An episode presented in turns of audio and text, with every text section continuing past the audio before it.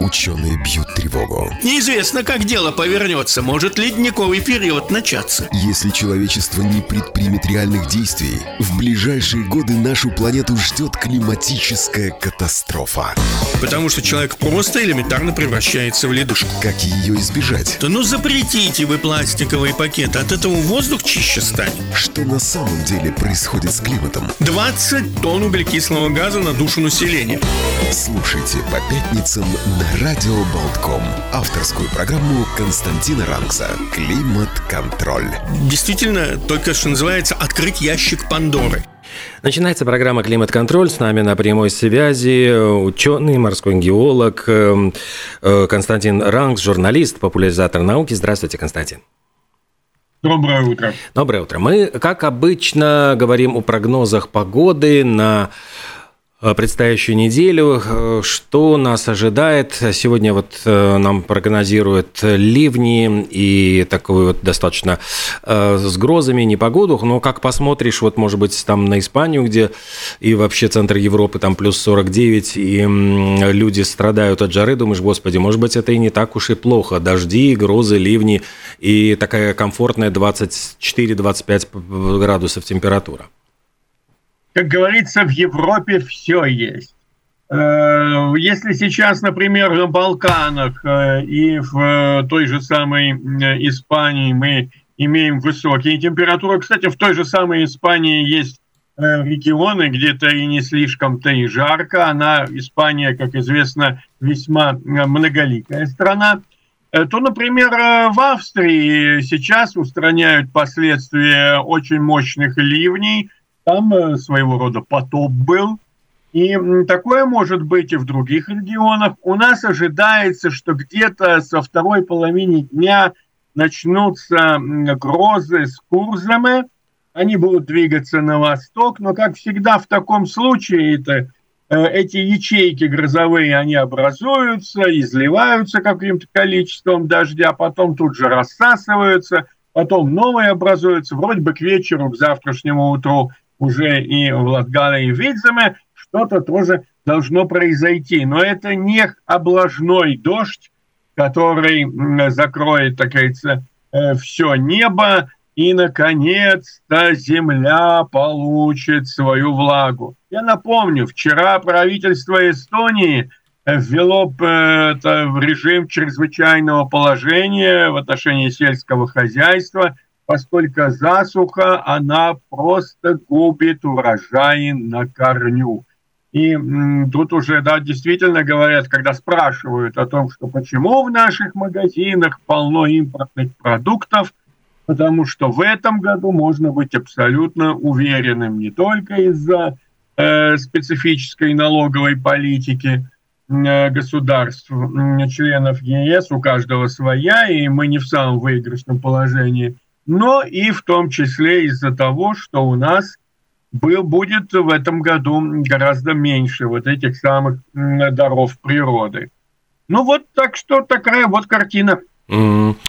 Да, довольно так э, выглядит все печально, но что нас ждет на следующей неделе? Будет ли сохраниться ли такая облачная, дождливая и чуть-чуть прохладная погода, или что-то может измениться? Вообще получается, погодный прогноз погоды за минувшие вот двое суток менялся несколько раз. Дело все в том, что центр, э, север Европы и центр э, вплоть до, в общем-то, Урала, от Атлантики до Урала, контролируют такой квартет циклонов. И понят, понятное дело, что хотя вроде бы они все вращаются, э, как им положено, против часовой стрелки, но вот вся проблема заключается в том, что там, где заканчивается вращение одного, это будет северный ветер, начинается вращение другого южный ветер. Происходит столкновение воздушных масс. А там, где столкновение воздушных масс, холодный и теплый, там, естественно, больше шансов на осадков и на грозовые явления. А с юга подпирает мощный антициклон, который вот и несет вот этот африканский воздух с Северной Африки в Европу. В общем-то, картинка достаточно сложная, но есть подозрение, что э, вот еще позавчера считали, что вот воскресенье будет вообще жара-жара, 32 градуса, кошмар. Сейчас вроде получается, что могла бы быть жара, если бы не усилилось влияние циклона, вроде бы даже будет опять грозы. И вот эти грозы могут периодически быть всю следующую неделю, и будет, так скажем, относительное похолодание, где-то 21-22 градуса. То есть пекло не ожидается в наших, э, э, так что в наших краях. Но с одной стороны это хорошо, конечно.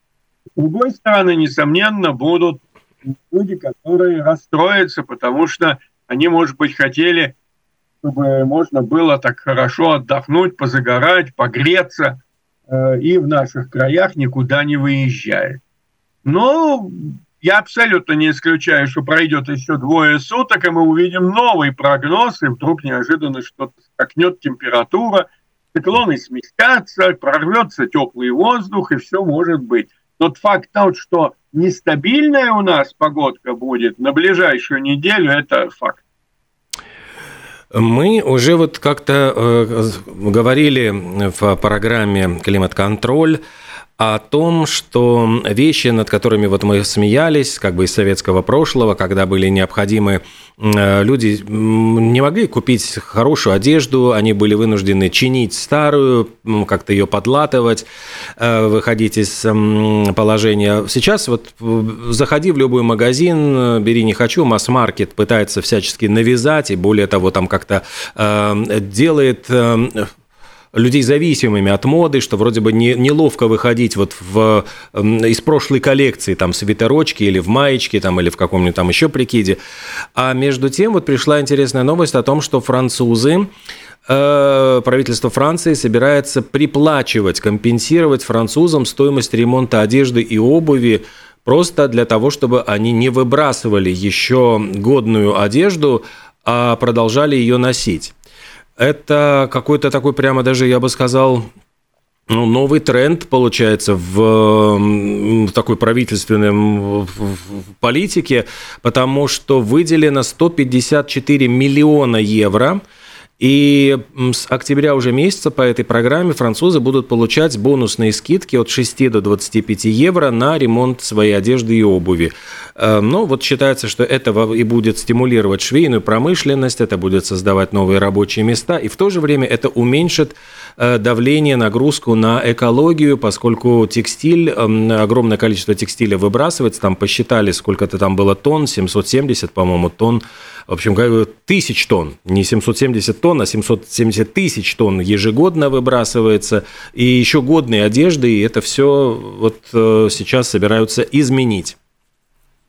Но это развитие уже принятой несколько лет тому назад э, регулы Европейского Союза, направленной, которые еще это как бы раз, а это развитие движения право на ремонт есть движение, которое вообще зародилось в США, и потом э, в Британии, а потом захватило Европу, и оно очень понравилось экологам по одной простой причине, что действительно меньше... Производство, например, ткани требует огромное количество пресной воды.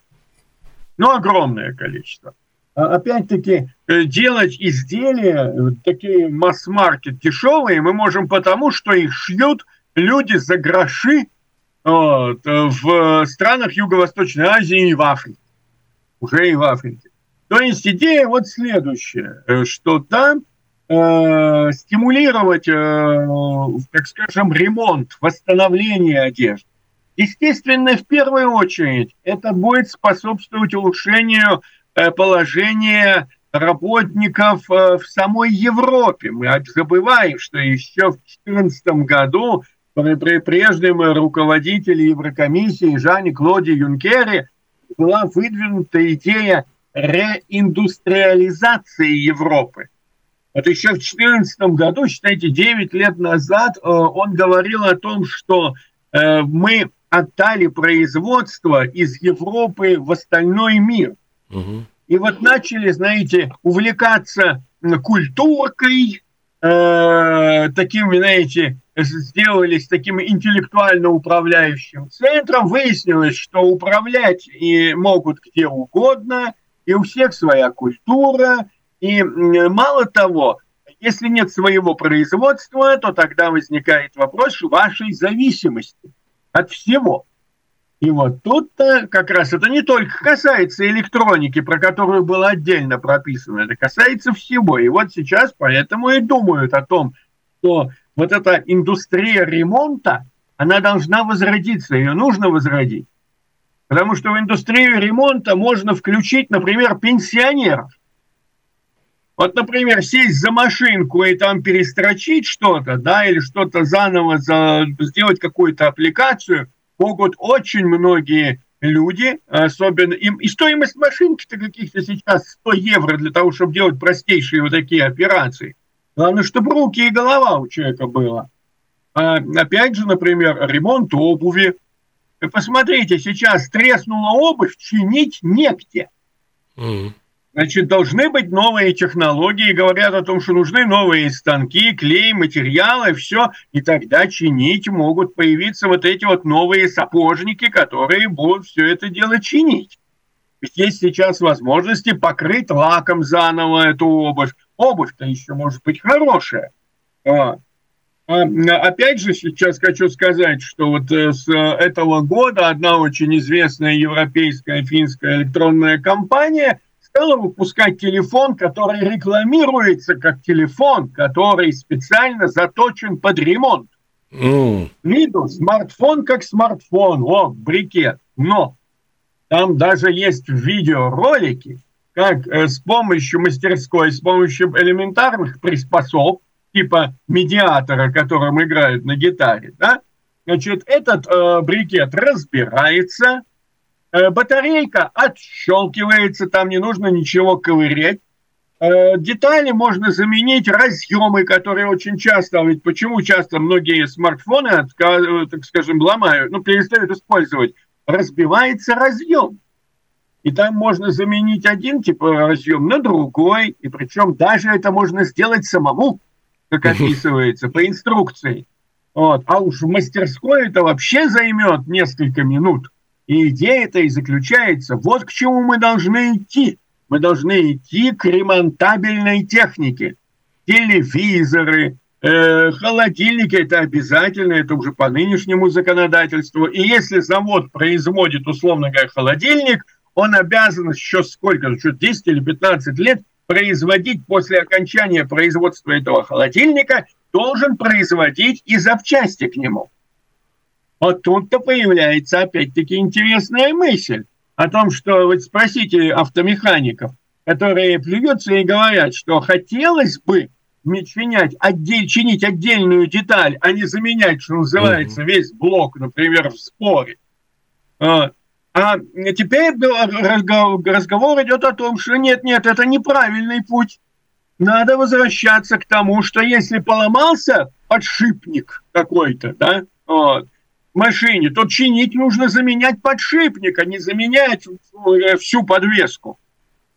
Вот. вот это очень важный момент, и я хочу сказать, что э, логика во всем этом есть. Конечно же, например, производители той же самой э, дешевой одежды в той же Бангладеш, Индии и других странах, они расстроятся, потому что у них будут меньше покупать маечек.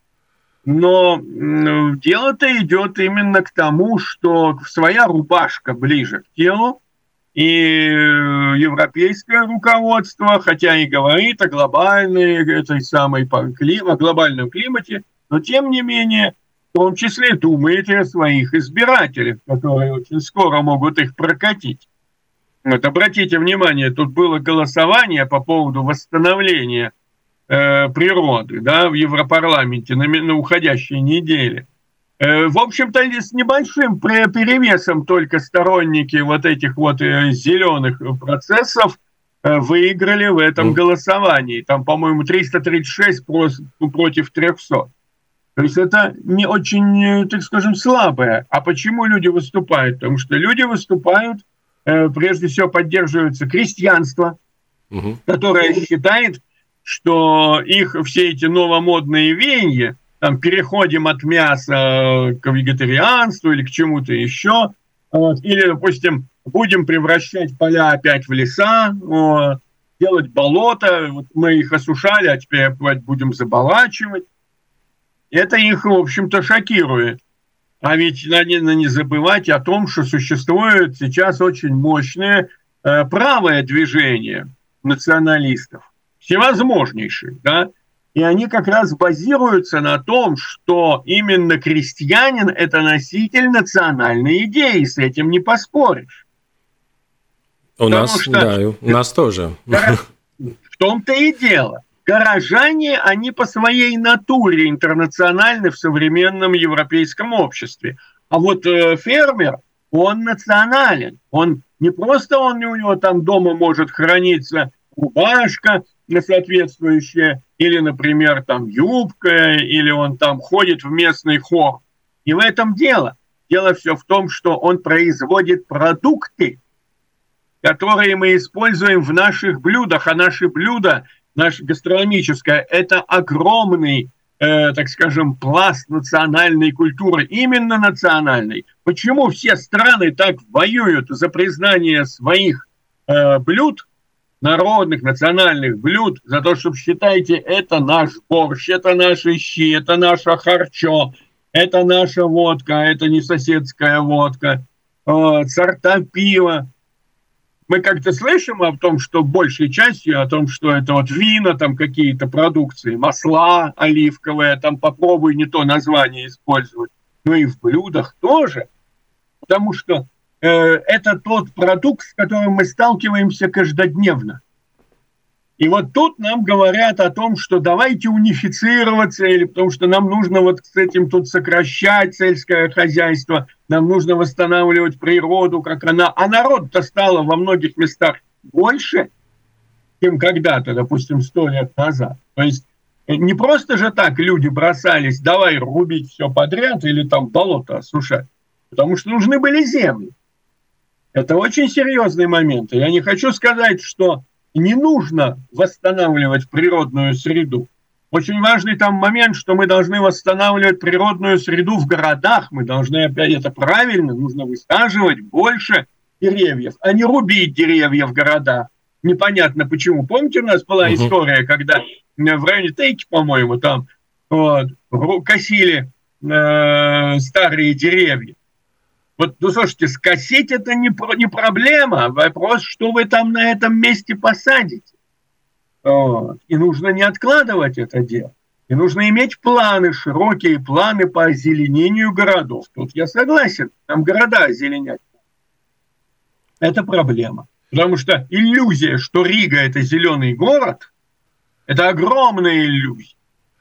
Это иллюзия для туристов, которые ходят в центре. Но видят несколько парков, да.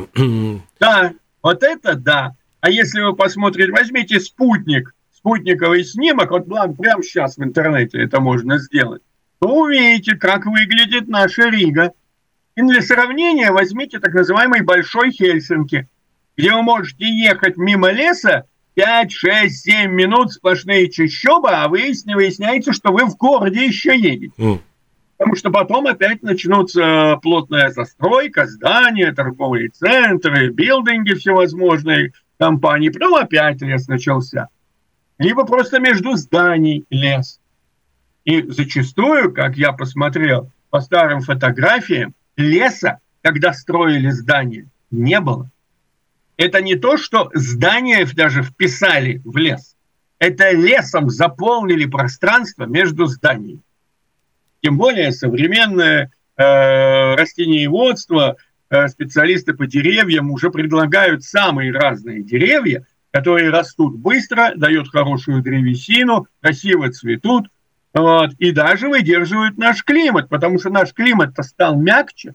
Это не то, что было сто лет назад.